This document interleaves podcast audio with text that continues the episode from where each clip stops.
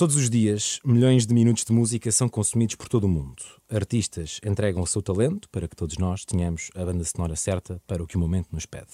Existe, obviamente, o lado do negócio. A comercialização das melodias que nos chegam aos ouvidos. No episódio 44 do Ponto Wave, exploramos o mundo das editoras discográficas. E é por isso que comigo está o Afonso Ferreira, da Sony Music Portugal, a Núria Pinto, da Altafonte, e o Paulo Miranda, da Warner Music Portugal. Bem-vindos aos três. Obrigado. Muito obrigado por terem aceitado este convite. E vamos começar pelo mais simples. E começo por ti, Núria. O que faz uma editora? Vamos imaginar que eu sou um artista, tenho uma música que tu gostas. O que é que acontece a partir daqui? Ok. Então, antes de mais, obrigada. Ora é essa. De uma forma muito simples, então. Uma editora distribui, comercializa, promove, produz, em alguns casos, fonogramas. Okay? Música. Mais conhecido como música. Gestão também de alguns tipos de direitos, direitos conexos, reprodução pública, em alguns casos do lado do publishing, gestão de direitos de autor, enfim. Isto é o que é mais visível, não é? Depois fazemos todo um outro tipo de trabalho menos visível, de acompanhamento da carreira do artista, de muito apoio, de muita sugestão e, em traços largos, é isso. Quais os diferentes tipos de ligação, barra contratos, é que existem, Afonso, entre um artista e uma editora? E aqui podemos aprofundar conceitos de contratos de artista, licenciamento, distribuição, 360. E que também estão ligados a editora ou distribuidora, depois também podemos diferenciar um bocadinho.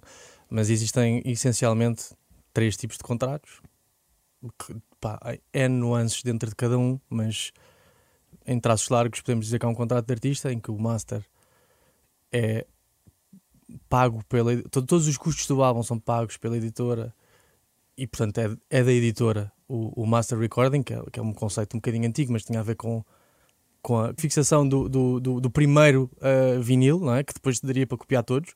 Aí está.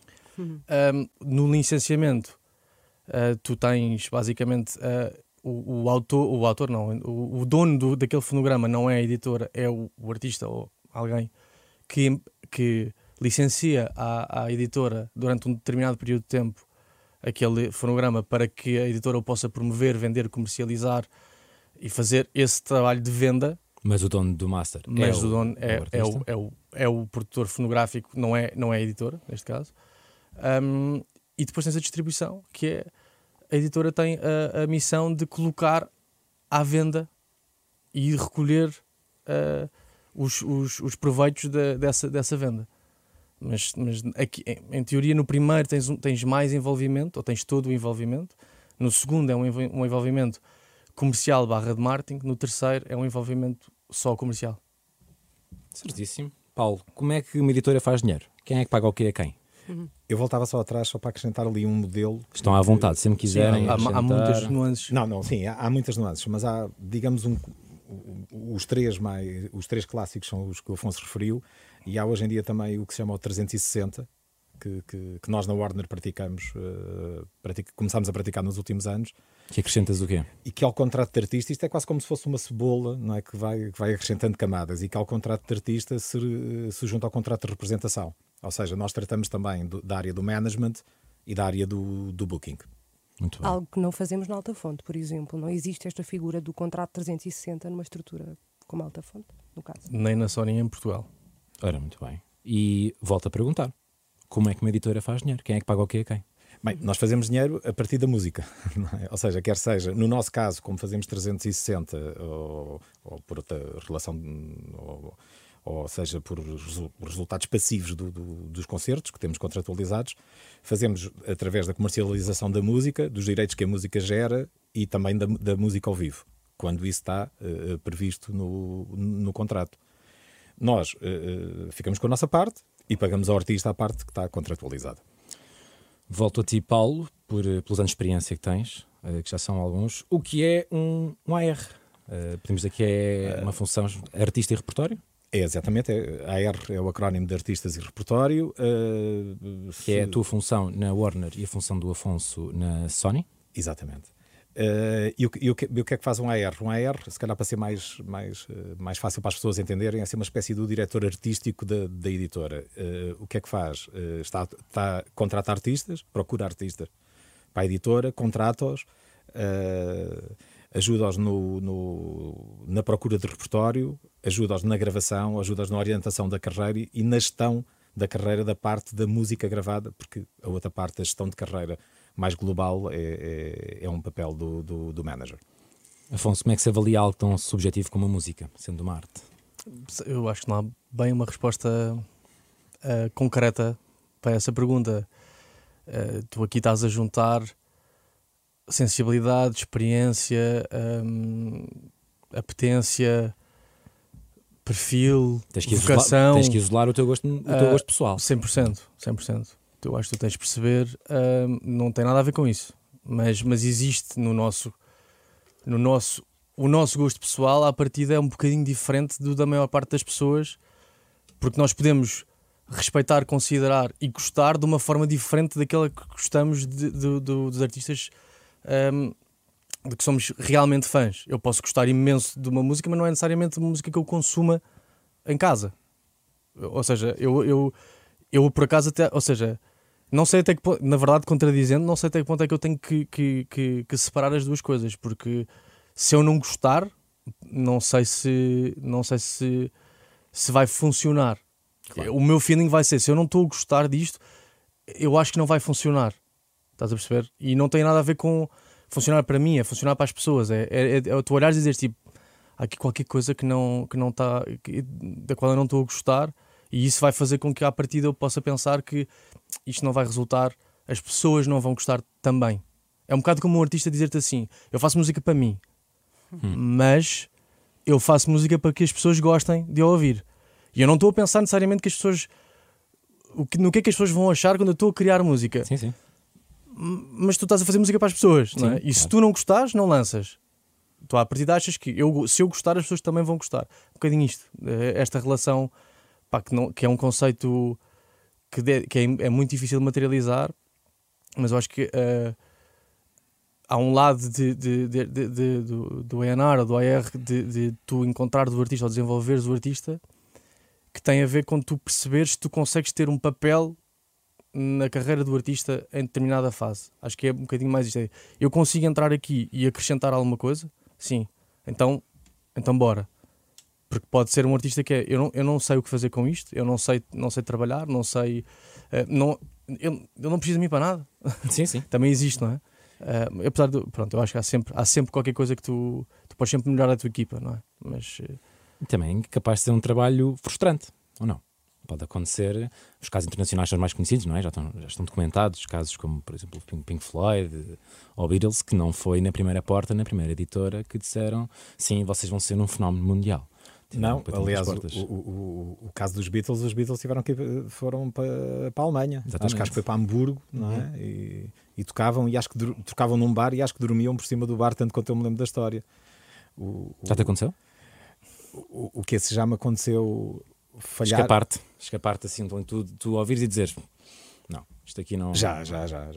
Já me aconteceu. Não vou dizer quem, mas já me aconteceu. Sim. Não estou a perguntar a quem. Naturalmente. É porque dizia... É como dizia o Afonso, ou seja, acrescentando um pouco ao que o Afonso dizia, é sempre muito subjetivo. Ou seja, é sempre o olhar de uma pessoa, não é? E o que é que nós tentamos? Que a subjetividade seja diminuída com a experiência e com o conhecimento que nós temos do mercado. Ou seja, nós ouvimos algo e imaginamos. Eu estou a sentir, eu estou a ver, como o Afonso dizia muito bem, estou a ver um caminho para isto, estou a ver para onde é que isto pode ir. Mas há sempre muita subjetividade. Depois tens que ter muito cuidado até no momento em que estás a ouvir. Há coisas que tu ouves e imediatamente percebes que não sentes nada, e que não vais conseguir acrescentar nada àquele artista, por isso não vais querer trabalhar com ele. Agora, quando eu tenho a mínima dúvida, eu tento ouvir em momentos completamente diferentes. Porque se eu estou com muito trabalho, eu posso ouvir aquilo a correr. Claro. Se eu estou triste, sei lá, triste num dia mau, ou se estou até num dia demasiado bom, também pode influenciar excesso de otimismo. Por isso é isso, é tentar compensar a subjetividade de ser o olhar de uma pessoa com com a experiência e com o conhecimento do mercado. Núria, como é um dia de trabalho normal para quem trabalha numa editora? Complexo, depende também do cargo que tu ocupas dentro da editora, não é? Um AR passa muito tempo a ouvir música e muito tempo de volta de contratos e de propostas comerciais, não é? Um label manager passa muito tempo a gerir o dia-a-dia dos artistas e das suas necessidades. Um label support passa muito tempo a gerir questões de ordem mais técnica, problemas com perfis, problemas com a distribuição da música no perfil A quando devia estar no perfil B. Enfim, há uma série de detalhes que fazem parte desse dia-a-dia, né? Um country manager, como é o meu caso, que é também um pouco AR do ponto de vista comercial, passa muito tempo em reuniões, passa muito tempo ao telefone, passa muito tempo a ouvir música também, e ainda bem. Conseguimos fazê-lo ainda numa estrutura pequena como é a nossa. E pronto, e tentando driblar estas subjetividades da arte à procura de critérios um pouco mais concretos, como é as tendências do mercado, o potencial de crescimento, de escalabilidade, de colaborações, o que seja, não é? Mas é um dia interessante, não é? É uma indústria na qual gostamos muito de trabalhar, na verdade, porque podemos ouvir muita música, isso é ótimo. Pergunto como é que é feito, qual é que é o papel de uma editora na profissionalização de um artista, ou seja, como é que se diz a alguém, como é que se diz a um artista que, e sendo vocês não artistas, não é? Não sei se consideram artistas, podem ser artistas, atenção, não estou a dizer que não são, mas pergunto como é que tu dizes a um artista que não é por aqui e convences um artista que não é por aí? Sugeres, no fundo, no nosso caso, existe muito essa flexibilidade e essa autonomia que queremos que os artistas tenham e que pretendemos sempre dar. Portanto, no fundo, não podes fazer muito mais do que sugerir ou com exemplos do que possa ter corrido bem, okay, ou com exemplos de outras coisas que ele possa ter visto e que tenha gostado, e com a nossa experiência, claro, com resultados concretos do que foi feito no passado. Mas no fundo é muito por aí. Vais à tua experiência, vais à experiência dos teus colegas, no caso, e àquilo que o mercado já viu que se fez bem, e sugeres e tentas ao máximo entender o artista para que também as tuas sugestões possam ir cada vez mais ao encontro daquilo que é a vontade do artista, no fundo, não é? Sendo uma carreira artística e volátil, Paulo, há uma faceta de lidar com a saúde mental de um artista? Há muito trabalho de psicólogo, ou seja, há muito trabalho de divã no bom sentido da palavra, há muito trabalho de amizade, de parceria, há muitas horas ao telefone. Eu tenho muitos artistas com que falo praticamente todos os dias ao telefone, todos os dias, ou seja, porque é ou seja, o processo até um artista se afirmar. Bem, há casos de artistas que é, sei lá, para não ir a exemplos tão recentes, sei lá, o Rui Veloso lançou o Chico Fininho, foi o primeiro single, não é? Pronto, não podia ter começado melhor. Mas há casos que demora anos, sim. Até acontecer. E há ali muita ansiedade. Há ansiedade e há outras coisas, que é depois há o dinheiro. Como é que eles conseguem sustentar? Depois, quando se afirmam, ou seja, há níveis diferentes de ansiedade conforme também os patamares em que eles estão na carreira. E isso tem que estar muito próximo, porque é um trabalho de muita exposição, hoje em dia com as redes sociais, ou seja, qualquer detalhe é observado ao microscópio, tens de ter, tens de estar muito próximo e falar muito com eles. Há algum desconhecimento também, às vezes, de como as coisas são feitas, que criam uma certa frustração, uma certa ansiedade, não é? E também não são só os artistas, não é? Às vezes os managers dos artistas, toda a estrutura que está à volta do artista, não é? Estes intermediários que, em alguns casos, são artistas com quem falas todos os dias, ou managers com quem falas todos os dias, não é? E então essa gestão é muito importante, porque são pessoas, no fundo, estamos a falar de música, mas é um negócio de pessoas, não é? E de relação entre pessoas. Claro que sim. E que acaba por alimentar muitas famílias, não é? A certa altura, claro que sim, é isso que se espera. E é isso que se espera, claro. Tu, Afonso, que já traz uma escola muito, muito grande de management, não é? Já vinhas do humor. São inúmeras as referências em letras de artistas que conotam a influência de uma editora como negativa na liberdade artística. Porquê esta reputação? Eu acho que é porque são relações que, dentro desta boa vontade toda, estão presas por um papel, estão presas por um contrato, e um contrato que é feito por uma base, que é feita por pessoas que tu não sabes bem quem é que são, nem eu, nem o artista, nem ninguém, e muitas daquelas daquelas letrinhas pequeninas não são necessariamente muito bem explicadas aos artistas sempre, não são, se calhar não foram bem percebidas pelos artistas sempre, até podem ter sido bem explicadas, não vamos achar que houve má fé em nenhuma parte do processo, mas é óbvio que a complexidade do negócio faz com que aquele papel que nos une, que no final é o que nos une, por muito que adoremos estar juntos, ouvir música, fazer coisas, é porque temos aquele papel. Dentro daquilo há muita coisa que tu no momento zero podes achar que é na boa, e uns anos depois, epá, já não é tão proveitoso. Já não é tão. Epá, e depois óbvio que há, claro que há incompetência no mundo, não é? Claro que há incompetência de parte a parte, não é? Dos dois lados, que as expectativas desencontram-se às tantas. O artista cresce, a editora cresce, as pessoas que estavam lá deixam de estar. Há N coisas que podem mudar, e que não acho que seja tipo as editoras, os artistas, epá, é uma relação. Não acho nada, acho que só que, como é um negócio de pessoas, as pessoas evoluem, as circunstâncias à volta mudam, e o que era válido hoje deixou de ser válido daqui a 3 anos, só que aquele papel diz que é por 10, e tu de repente estás a correr atrás daquilo, ou estás a querer mudar as condições, e é difícil, e isso é difícil. É uma reputação em mudança? Não sei. Não sei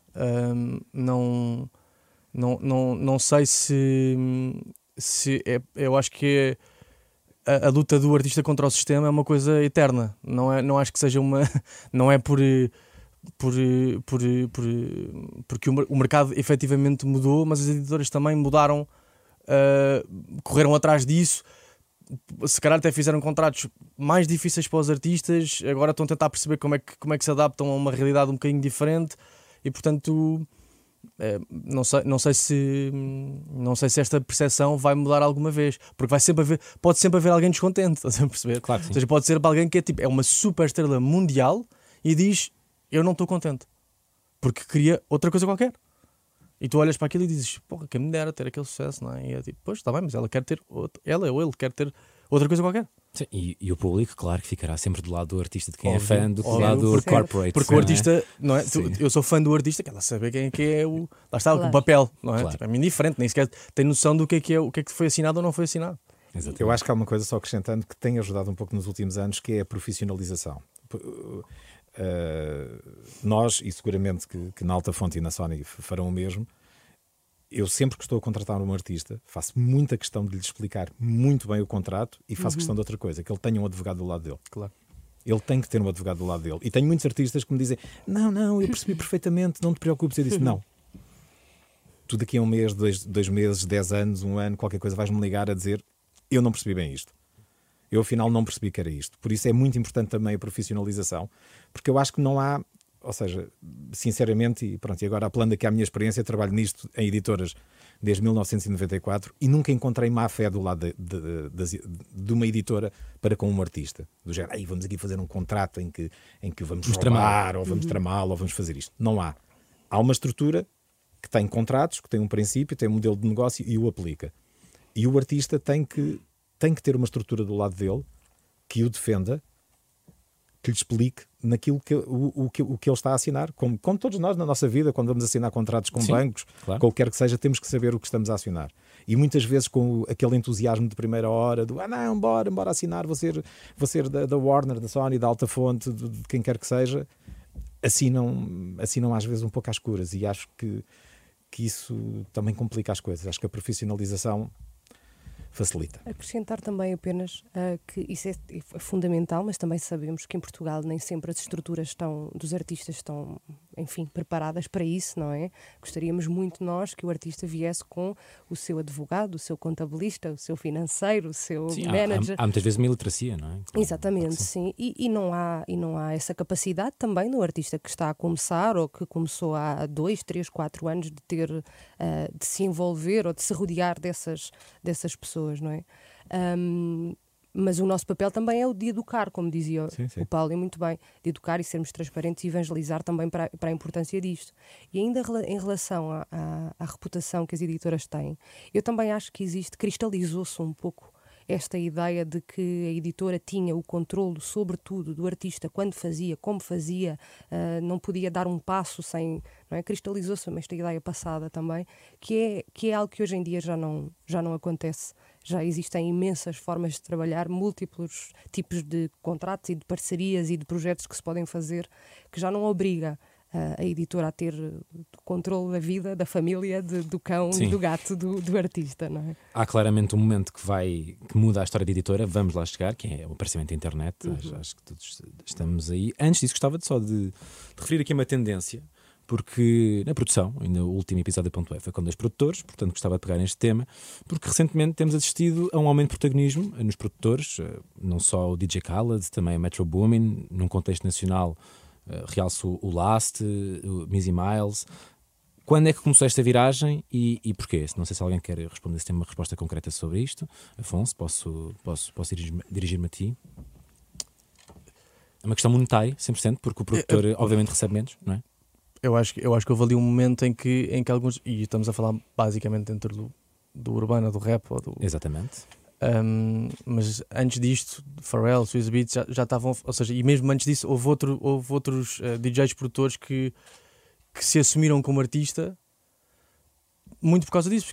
Porque às tantas... Depende do teu trabalho enquanto produtor. Há beatmakers e há produtores. Certo. Não é? E há pessoal que vende beats indiscriminadamente, o próprio Dr. Dre, não é? Quer dizer, construiu artistas ele, como rapper, como produtor, como produtor-artista, e tu basicamente, claramente houve ali uma fase destas pessoas que são produtores, que têm uma boa visão, se calhar até mais de produção executiva do que propriamente produção, certo. Muito mais uma visão abrangente do que é que uma canção deve ser, do que o gajo está ali a fazer aquilo tudo e pá, estes sons incríveis que eu fui escolher, etc. Há uns que foram mais inovadores que outros, mas o Timbaland também, na altura, super fresh. Ou seja, mas se tu de repente pensas assim, tipo, se este som for meu, eu convidar estas pessoas e eu pagar, eu vou ganhar muito mais. Claro. Crio uma marca para mim, crio uma marca para aquilo que pode ser o meu legado. Posso dar concertos. Posso fazer tours, não é? Mudas completamente o teu negócio. Em vez das pessoas virem ter contigo, tu estás a criar a tua plataforma. Eu acho que claramente é esse o interesse. Mas acho que há um lado claro em todas estas pessoas de personalidade. São personalidades de artista, todos. E tu conheces produtores que são produtores de estúdio. E tu conheces, vou falar do nosso, o Mizi senta-se aqui, é um artista. Está a falar como um artista. Claro. Faz todo o sentido. Neste contexto ainda dos produtores receberem menos e quererem afirmar-se enquanto nome para conseguir outras formas de rendimento, eu não sei se isto acontece ou não, é uma curiosidade pura. Um artista que está a cantar um concerto, uma letra de outra pessoa, o letrista não recebe por esse concerto. Não há nenhuma percentagem desse concerto que vá para o letrista. Não, recebe direitos de autor. Recebe os direitos de autor. Sim. Tu, se fores um promotor, tens de ter uma licença de promotor e tens de pagar à Sociedade Portuguesa de Autores um valor que é calculado com base na audiência prevista para aquele espetáculo, e diz, olha, você para fazer este concerto tem que pagar X à SPA para tu poderes fazer o concerto. Ok. É um bocado, não é independente do artista que lá vai, mas é um valor que é por pessoa, por dimensão, tal, pagas aquilo. E depois esse valor todo vai para um bolo que é distribuído pelo... O artista tem que dizer, eu toquei neste sítio, tinha esta audiência, a partir de há reportes que batem dos dois lados, não é? O promotor tem que o comunicar, o artista também deve comunicar, para que depois a redistribuição seja feita à proporção daquilo que é a percentagem que o autor terá daquela música naquele dia. E esta comunicação... E para isso tens que alinhar o alinhamento. Ou seja, sim, tu tens que alinhar o alinhamento sim, do concerto. Tu dizes, eu toquei estas músicas naquele dia para X pessoas. E estavam X pessoas. E o promotor, ao mesmo tempo, diz, ele tocou estas músicas naquele... E se pá, bate isso tudo e diz assim, pronto, então para o Alexandre que escreveu 30% da letra da música tal... Vai X. Vai X. Ok. E essa comunicação, por exemplo, do artista para a SPA é feita por vocês? É mesmo feita pelo artista? Depende dos casos? Depende do contrato, não é? Que tiverem em princípio é feita pelo autor, não é? Os autores registram as obras. Sim, mas depois não é necessariamente o intérprete. Mas depois a comunicação dos concertos, por exemplo, no caso em que nós temos 360, nós fazemos isso, dos nossos artistas temos a preocupação de enviar os alinhamentos passo a passo para ter a certeza que ele está a receber, ele e os autores estão a receber o rendimento que lhes é devido. Vamos então a esse momento que muda a história das editoras discográficas, o aparecimento da internet. Começo por perguntar se o fenómeno da viralidade nas redes sociais é uma ameaça ao vosso mercado, se há uma rivalidade. Afonso, posso começar por ti? Imagina, a palavra viral tem para aí 15 anos ou não? E estamos aqui, percebes? Ou seja, eu não acho... Eu acho que são tudo oportunidades. O Harlem Shake foi viral, percebes? E já foi há 10 anos para aí. E antes disso, o I'm Blue também foi uma canção viral. Ou seja, houve virais na música desde sempre. Alguns tinham as editoras a trabalhar por trás, outros não. Muitos dos que tu achas que não têm. Exato. Atualmente. Sim. Percebes? Portanto, não é uma ameaça, não. É um misto de uma oportunidade com um acaso. Todos querem tentar ter virais sempre, não é? Não são todos os artistas, obviamente, mas toda a gente quer ter um mega hit. E claro. Isso pode acontecer, sem pano aqui para a rádio. Sim. Mas isso é uma lotaria, não é? Pode acontecer. Isso só vai acontecer se as pessoas efetivamente adorarem a música. E isso tu não consegues controlar. Aqui o que difere foi o aparecimento da distribuição digital. Paulo, com a tua experiência, como é que foi a adaptação de uma editora desde que existe a internet e estas lojas digitais?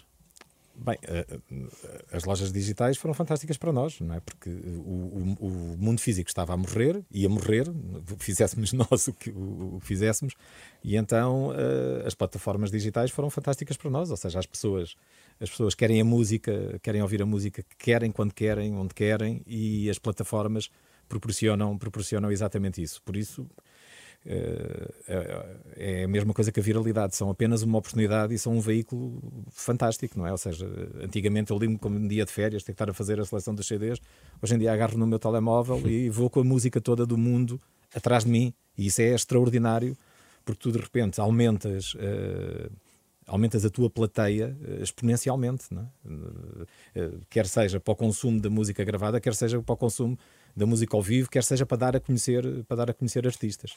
O que antes era ter um artista em carteira e fazer um X número de CDs ou um X número de vinis, meter à venda em lojas e distribuir por todo o mundo, hoje em dia é também distribuir não só pelas lojas digitais, mas marcar presença nas redes sociais. Certo. Vamos também falar sobre o TikTok, que eu acho que é um tema muito interessante. Núria, atualmente, o que é mais impactante na carreira de um artista? Estar nas redes sociais, nos stories toda a gente e nos TikToks toda a gente? Ter airplay nas rádios ou na televisão? O que é que impacta mais? Depende, porque são diferentes canais que trazem diferentes coisas ao artista, não é? Uma televisão pode criar uma marca, não é? Um artista que está numa televisão, num canal de televisão, uma marca, é um artista estabelecido, ou potencialmente. Numa rádio traz-lhe aquele selo, não é? De que foi aprovado para passar na rádio e, portanto, também lhe traz uma maior abrangência, e nas redes sociais pode-lhe trazer uma certa viralidade, no TikTok, uma aproximação de um público mais jovem, por exemplo. Então, cada canal tem os seus próprios resultados e cumpre diferentes objetivos, não é? E para cada artista, logo se verá qual a melhor estratégia para cada uma das redes e para cada um dos canais, e se é que deverá estar em todos ou em alguns, não é? Um artista, para estar presente numa loja digital, terá que sempre ter um intermediário. Pode ser uma editora ou pode ser um agregador digital. Tu, Afonso, por exemplo, fazendo parte de uma editora, acreditas que a editora é o melhor meio, é o melhor intermediário, ou há artistas que faz mais sentido e pode fazer mais sentido ter um agregador digital? Era aquela conversa que estávamos a ter em relação à equipa. Depende do que é que tu precisas como artista. Uhum. Há artistas que conseguem um caminho enorme com base em agregadores digitais, há outros que precisam mais de uma equipa, há uns que conseguem um caminho enorme com agregadores digitais, mas que se tivessem uma equipa conseguiam um ainda maior. Portanto, não é uma receita standard para todos, cada um serve o seu propósito. Uma pessoa que usa um agregador digital consegue chegar à capa de New Music Friday, Portugal, por exemplo? Pode chegar. Não é impossível. Mas, ou seja, será sempre mais complicado, porque obviamente a editora terá sempre essa facilidade, não é? Sim, isso é um caso, é um bocado como o rádio, que é, sim, temos conversa aberta, mas não te garante espaço, necessariamente. Claro. Exato. Não, essa curadoria é um critério, neste caso, aqui, de X pessoas que fazem o playlisting da Mega, como no caso do Spotify ou da Apple Music ou qualquer outra plataforma, eles reservam só o direito de dizer tipo, está aqui, obrigado. E depois tu vês o que é que acontece. Eu para entrar numa dessas playlists autorais, eu não tenho que ter um contrato com a editora. Não tens. Não necessariamente. Não eu acho que o que faz a grande diferença é se tu pensares no seguinte, há milhares, eu não sei se já não vai para aí em 100 mil músicas a serem disponibilizadas diariamente nas plataformas digitais.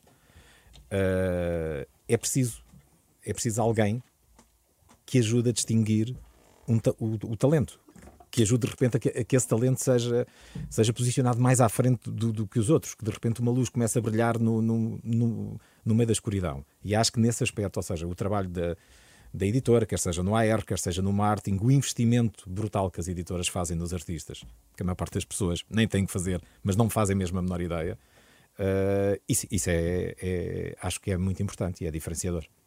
Eu acho que é fundamental esta ideia que o Afonso também referia da equipa, não é? Porque no fundo, quando tu escolhes ou uma editora, ou uma agregadora, ou uma distribuidora, tu estás a escolher uma equipa, não é? E essa equipa é tanto mais necessária ou não, quanto maior for a estrutura que tu tens à tua volta. Há artistas que conseguem chegar lá praticamente sozinhos, não é? Nunca se está sozinho, mas à medida que vais crescendo é importante que tenhas esta estrutura à tua volta, que não garante a capa da New Music Friday ou a entrada na Mega Hits, mas te garante mais pessoas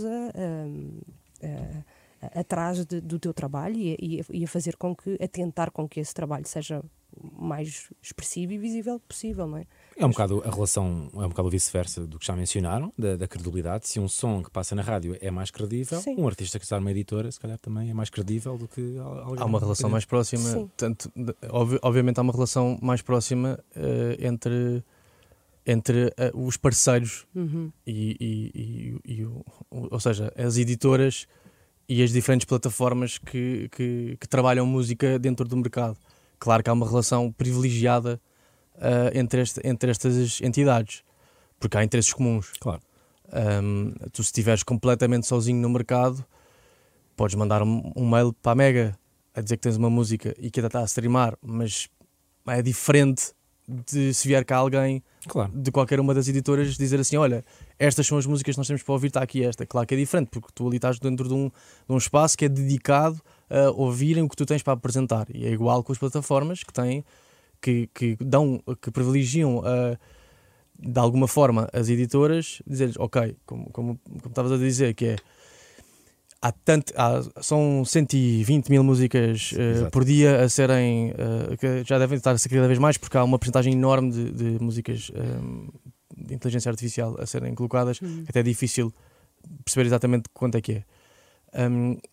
Se tu tens um parceiro que tu confias e que diz assim, olha, estas aqui é que são as boas, sim, ou estas aqui, pá, estas são as que nós temos para te apresentar. Alguém com experiência no mercado. Alguém com experiência, à partida os curadores vão ouvir, mas isso dá-te a vantagem de que te ouviram, mas não te dá um espaço ali, necessariamente. Não dá. Basta tu ires ao New Music Friday de Portugal ou de qualquer outro lado e vai ver os créditos de todas as músicas. Há muitas delas, a maior parte delas não são de major labels ou de distribuidoras com presença em Portugal. Ou seja, até porque estas editoras não têm a capacidade de escoar tanta música assim semanalmente. Há tanta. Percebes? É muita. Para encheres aqueles, nem sei quantos lugares, também varia um bocado, mas aqueles não sei quantos lugares do New Music Friday de Portugal. Pá, olha e vês que se calhar 20% são músicas do Brasil, não são músicas portuguesas, depois outras são músicas de fora, depois outras são músicas independentes que o curador também achou interessante, e algumas são nossas. Claro que sim.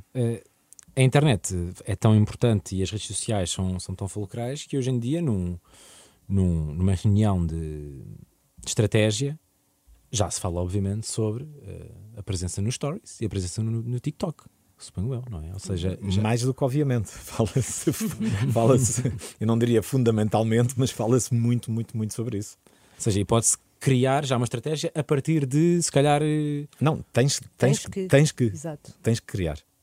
Epá, lá está. Depois que cada artista, há pouco, quando tu perguntavas à Núria se a televisão, se a rádio, se as redes sociais, depois cada artista tem meios que são mais importantes para si. Mas as redes sociais são fundamentais para 99% dos artistas que editamos hoje em dia. E tens que ter uma estratégia e até arriscaria dizer que boa parte do tempo que as equipas de marketing e de promoção passam é a pensar exatamente no que é que vão fazer nas redes sociais hoje em dia. E não são só danças, não é? Sim, sim, não é só pagar a um criador de... Não, a criação de conteúdos, ou seja, a criação de conteúdos hoje está quase desde que assinas o artista, ele vai para o estúdio, ele vai fazer o videoclipe, ou vai fazer o ensaio com bailarinas, ou o que quer que seja. Filmar mesmo para o formato do vertical. Ou ele vem à Mega dar uma entrevista e vem, como já te aconteceu seguramente, e vem alguém a filmar atrás, claro. que são conteúdos, ou seja...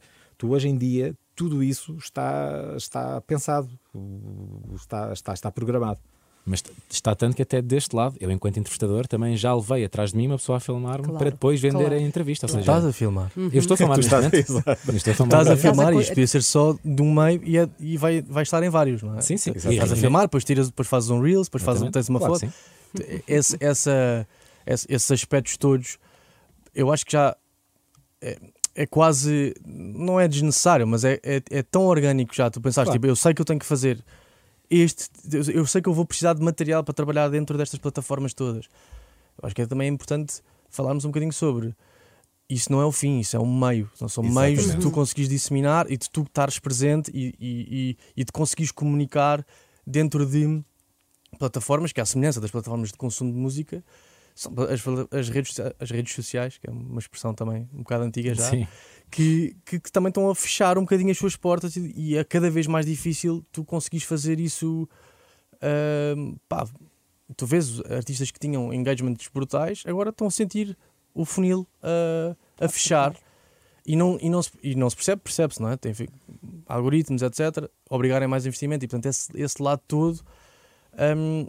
faz com que isso passe a ser um negócio só por si, não é? Uma relação financeira também, e que tu consegues resultados melhores ou piores com boas estratégias, com boas ideias, mas que faz parte do caminho, não é necessariamente o fim só por si. Tu achas que vais ter, tipo, vamos pensar tudo em ter o viral. Uhum.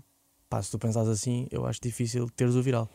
Sim, o viral é há décadas o sonho de qualquer marketeer, não é? É isso. Claro que sim. Não é? O marketing viral é aquele sonho, não é? Sim, toda a gente anda sempre à procura. Acontece organicamente, não é? Ou seja, não... Às vezes sim. Sim, mas o que o Afonso disse é muito importante. O fim é o público. O princípio é o artista, o fim é o público. Tudo o que está no meio são meios, precisamente. Sejam eles digitais, seja em papel... que ainda os há, seja por ondas artesianas, como é o caso que estamos hoje aqui, são tudo meios. Isto causou diferenças, porque um single de ouro em 1980 era algo muito diferente de um single de ouro hoje em dia. Qual é que é a diferença, Paulo? Pergunto já agora a ti. O que é que era um single de ouro em 1980 e o que é um single de ouro em 2023? Isto é uma pergunta muito técnica. Também não sou assim tão antigo, mas... Em 1999, vá. Mas não havia galardões, eu acho que não havia galardões para os singles na altura, ou pelo menos não me lembro de se falarem, porque o formato single também... não era muito comum. Eu lembro dos galardões de álbuns. Lembro de haver a prata, que é uma coisa que não há hoje em dia. Lembro de haver a prata, o ouro, a platina e depois os múltiplos de platina. Um álbum, quanto é que era? Um álbum de ouro, o que é que era ter um álbum de ouro? Ou seja, quando eu entrei em 90, eu acho que um álbum de ouro eram 20 mil unidades vendidas. Sim, vendidas, é. Exatamente. Mas lá está. A minha dúvida aqui é que hoje em dia não é automaticamente vendidas, seja porque X números de... Não, mas são consumidas. Falta uma proporção. Exato, é feita uma conversão. Uhum. Não é? Ou seja, são feitas, por exemplo, um single de ouro, que era o que estávamos a falar. tem a ver com, são 5 mil unidades vendidas. Exatamente. E podem, por exemplo, se forem 5 mil downloads no iTunes, é um disco de ouro. Cada download conta como uma unidade. Download pago. É um single. Uhum. Como single. Não disco. Exatamente. No caso do stream, 250 streams. Uma unidade. Ok, ou seja, como lá está, é aquela questão de. Só como, em Portugal. Exatamente. E só no território. Só em Portugal.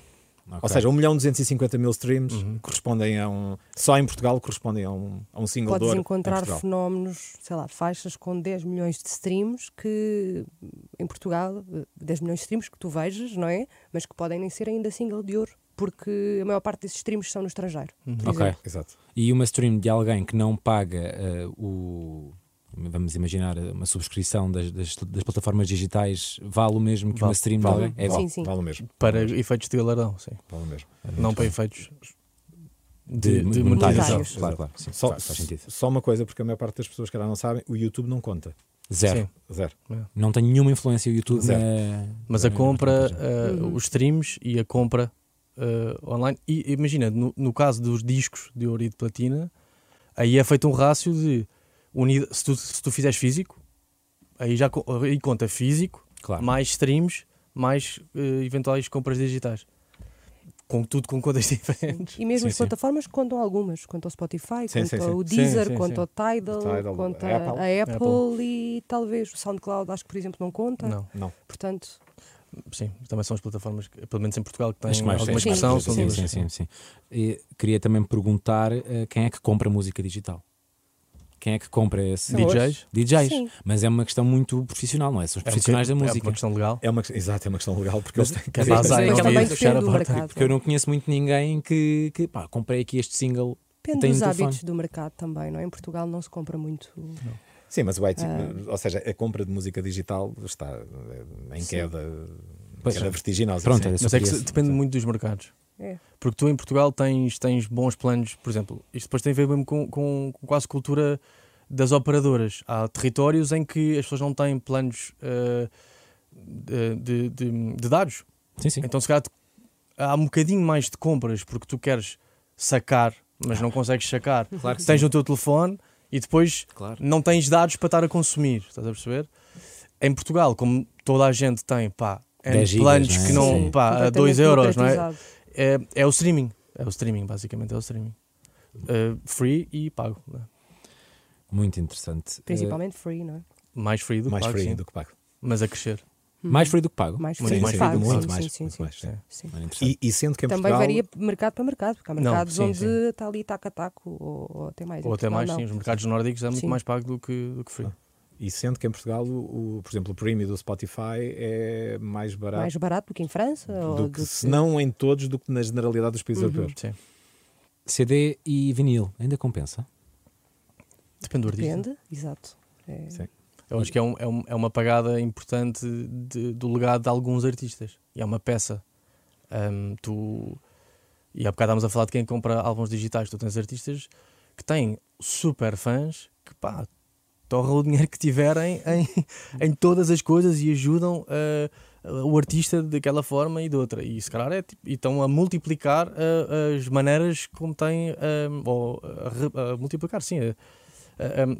as maneiras como têm aquela obra, não é? Mas compram e depois vão comprar o CD, depois vão comprar o vinil. Mas é uma tendência para artistas que já ganham há algum tempo, suponho eu. Não sei. Depende. Sim, é que depende mesmo, não é? Depende. Se o artista valoriza essa questão da proximidade com o fã, com algo tangível, não é? Porque quer levar para os concertos uma t-shirt, ou um CD, ou um vinil, não é? Acho que compensa ainda desse ponto de vista, não é? Da aproximação com o teu público e de criares ali aquela lealdade e aquela... Principalmente para quem gosta do formato físico. Desse ponto de vista ainda é interessante. E claro, o vinil está a crescer bastante. Essa é a minha pergunta aqui. Sim. Como é que o vinil ressuscita? E é engraçado porque... objeto. Isto é aquela contracultura. É aquela contracultura de... É tipo, tudo cloud, tudo digital, eu quero uma cena. É uma vibe hipster. Sim. Yeah. Até porque... restos de... É a vespa da indústria discográfica. Mal comparado. Mas acaba por vencer agora o CD. Eu não sei se vende mais que o CD. O vinil não tem estes dados.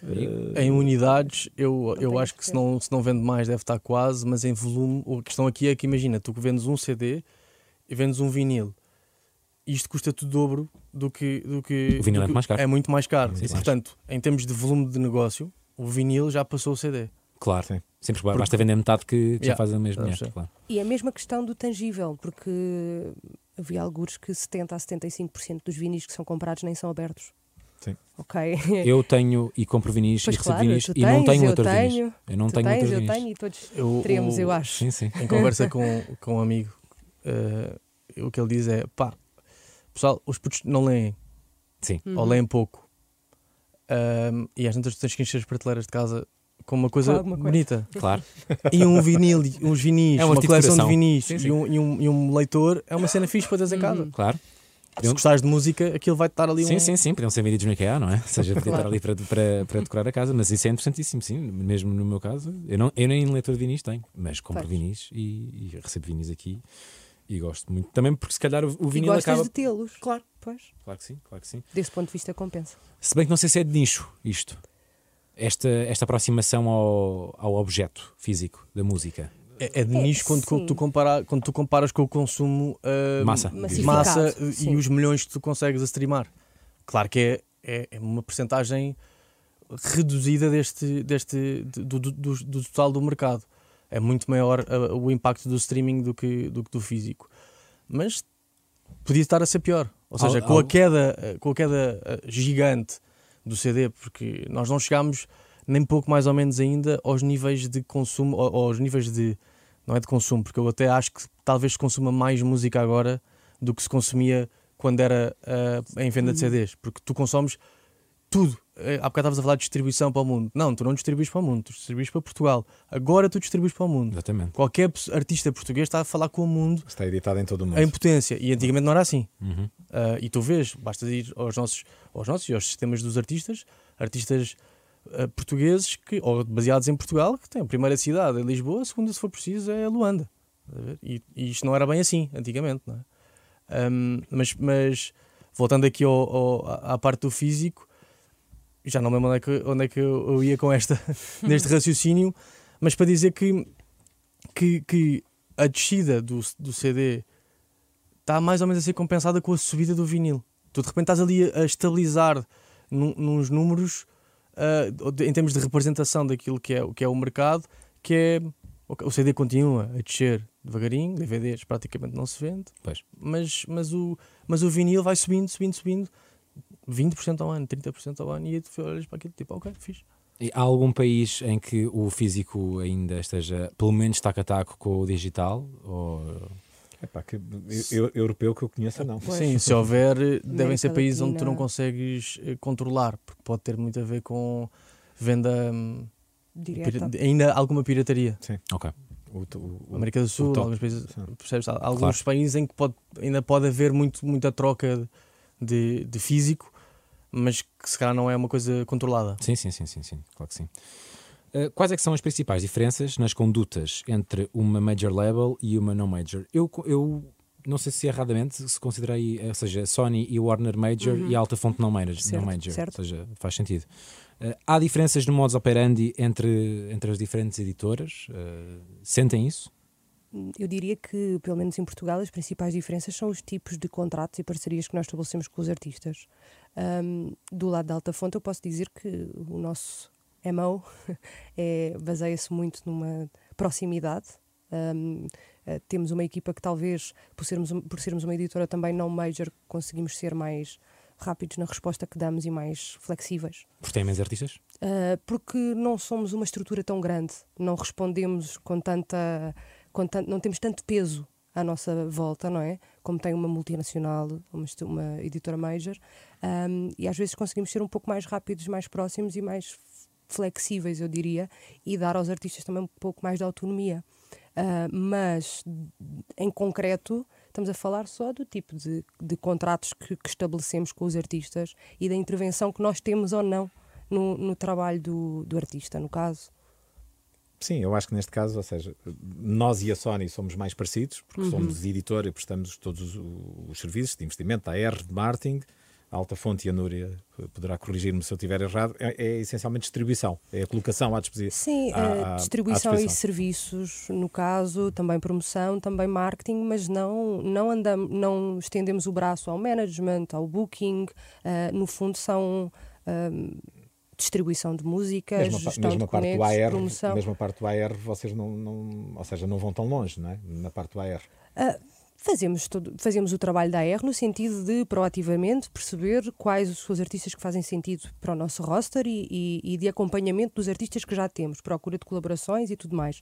Só que, lá está, somos uma estrutura menor, focamos-nos mais na manutenção dos artistas que já temos e na procura de oportunidades internas para esses artistas do que fazer um trabalho mais de procura externa, não é? Pelo menos neste momento. Ui, desculpa. Estás à vontade. Tenho que perguntar, e este fica um momentário para finalizarmos, já vivemos a era do rock? Uhum. Atualmente considero o hip-hop que extravasa mais para as massas. O que é que vai arrebentar a seguir? Pergunta de 10 milhões. 1 billion. Souberes diz-me. Vamos consultar aqui a nossa bola. Tem algum bitite? Sentem algum feeling? Claro que a música latina está mais do que... Eu ia falar nisso, na verdade, não é? A música latina... Gente. Exato. É muita gente pelo mundo. Exato. Olha, que vem de dezenas de países que fala espanhol. É muita gente pelo mundo todo. E isso tem um contágio brutal.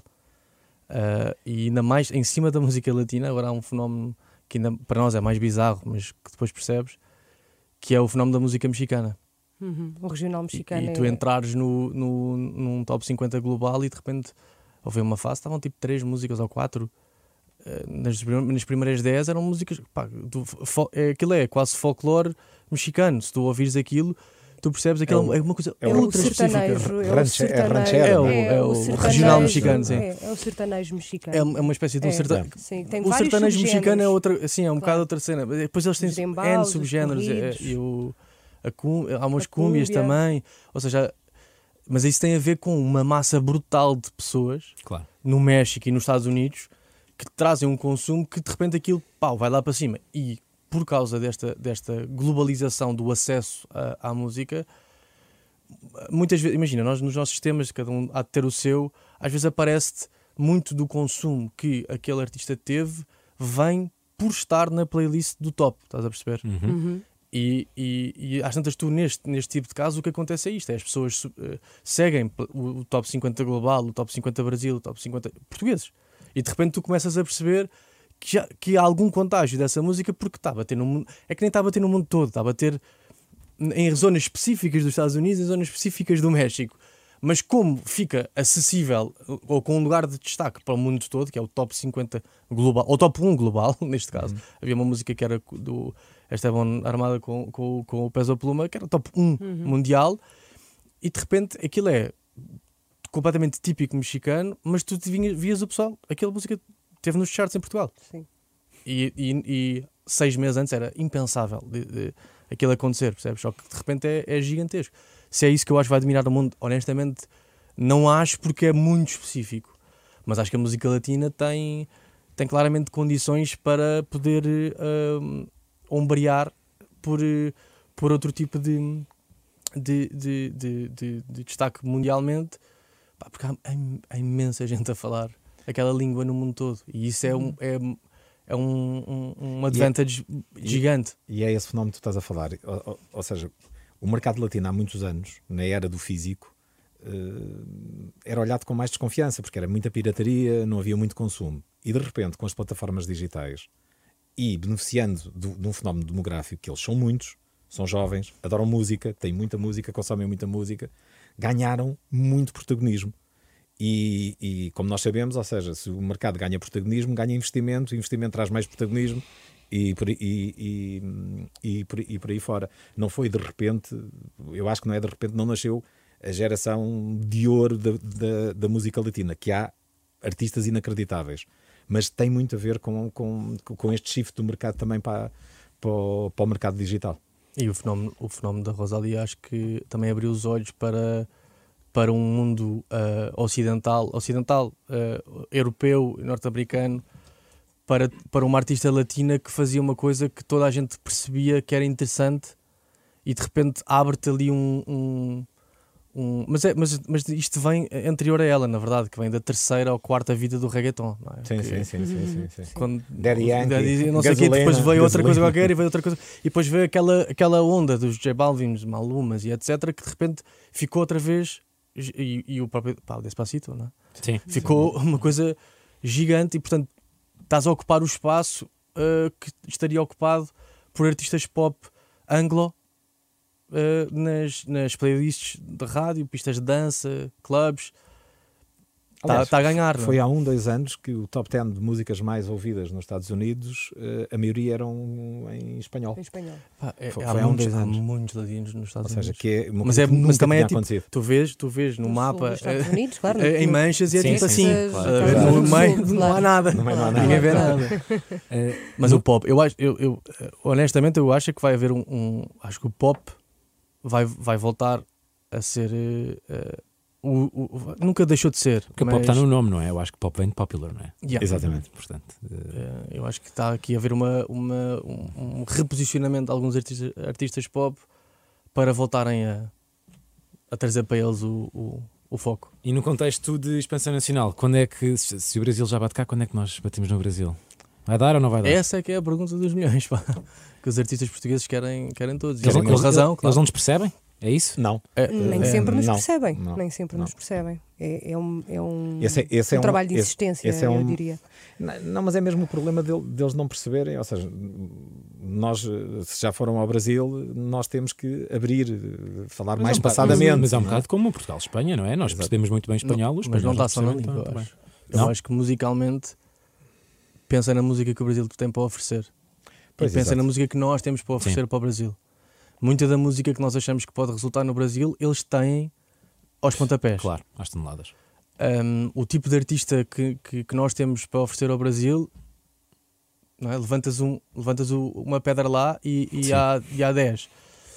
E portanto, essa aproximação não acho que tenha só a ver com a forma como nós cantamos ou interpretamos, acho que tem mesmo muito a ver com a música que nós temos para lhes levar. Temos que levar uma proposta realmente diferente ou uma proposta que para eles seja familiar, porque também tens esse lado que é um consumo, 98% do mercado brasileiro é brasileiro. É música local. É mesmo impressionante. E local é tipo... É mesmo música brasileira, não é? Os mega artistas do mundo estão lá, porreiro, mas estes artistas latinos não é relevante, não são relevantes lá. Se tu levas, ou seja, até podes levar uma coisa que lhes seja familiar e por isso é que eles consomem muito. Da mesma forma que os latinos consomem reggaeton, basicamente, ou reggaeton ou aquelas músicas latinas, porque aquilo é... cresceste a ouvir aqueles patterns e aquelas progressões e aquele tipo de abordagem à música. Se lhes vais levar uma coisa nova, então tem que ser mesmo completamente diferente. Se lhes vais levar uma coisa mais ou menos parecida com o que eles fazem, então tens de ser muito melhor do que qualquer um deles. Claro, sim. E isso é um desafio impossível de se dizer este gajo consegue, ou esta pessoa consegue. Já que falaste em desafios, termina então com esta pergunta, que é como é que chegamos a esse nível de consumo de música local cá em Portugal? Mas nós temos um consumo de música local, acho eu, bastante saudável. É? Cada vez maior, sim. Cada vez maior. Se compararmos há umas décadas atrás, ou seja, melhorou bastante, mas eu acho que ainda há margem de progressão. É importante. Repara, as pessoas consomem muito mais, ouvem muito mais, a nova geração ouve muito mais música portuguesa. Eu lembro nos anos 90... Durante não sei quantos anos, os artistas novos portugueses eram os The Weasel, os Gift, os Silence 4 e estou-me a esquecer de algum, e pouco mais. Ou seja, eles foram os artistas novos durante 10 ou 15 anos. E hoje em dia, felizmente, tu tens dezenas de artistas novos, tens dezenas de artistas a aparecerem todos os anos. Agora, se nós compararmos com boa parte dos países europeus, consome-se muito pouca música local ainda. É ouvir música portuguesa, então. Vamos a isso. Muito obrigado. Nós estamos a ouvir, eu acho que mais uma vez, olha para os charts e olha para as playlists das rádios e estás a ter cada vez mais espaço. E um espaço que é saudável e um espaço que é merecido e que não é... Programas de entrevistas. Como também, como Ponto Wave. Mas depois também temos algumas especificidades. É verdade. O português também é muito adaptável, não é? Isso explica um pouco a sua sede de ir buscar outras coisas que também não são só nossas, sim, não é? Sim. Muito diferente dos nossos vizinhos espanhóis ou até dos brasileiros, não é? Talvez nunca mude por completo, mas a verdade é que estamos a consumir cada vez mais música portuguesa. Isso é ótimo. Excelente, muito obrigado aos três, foi um privilégio. Obrigado.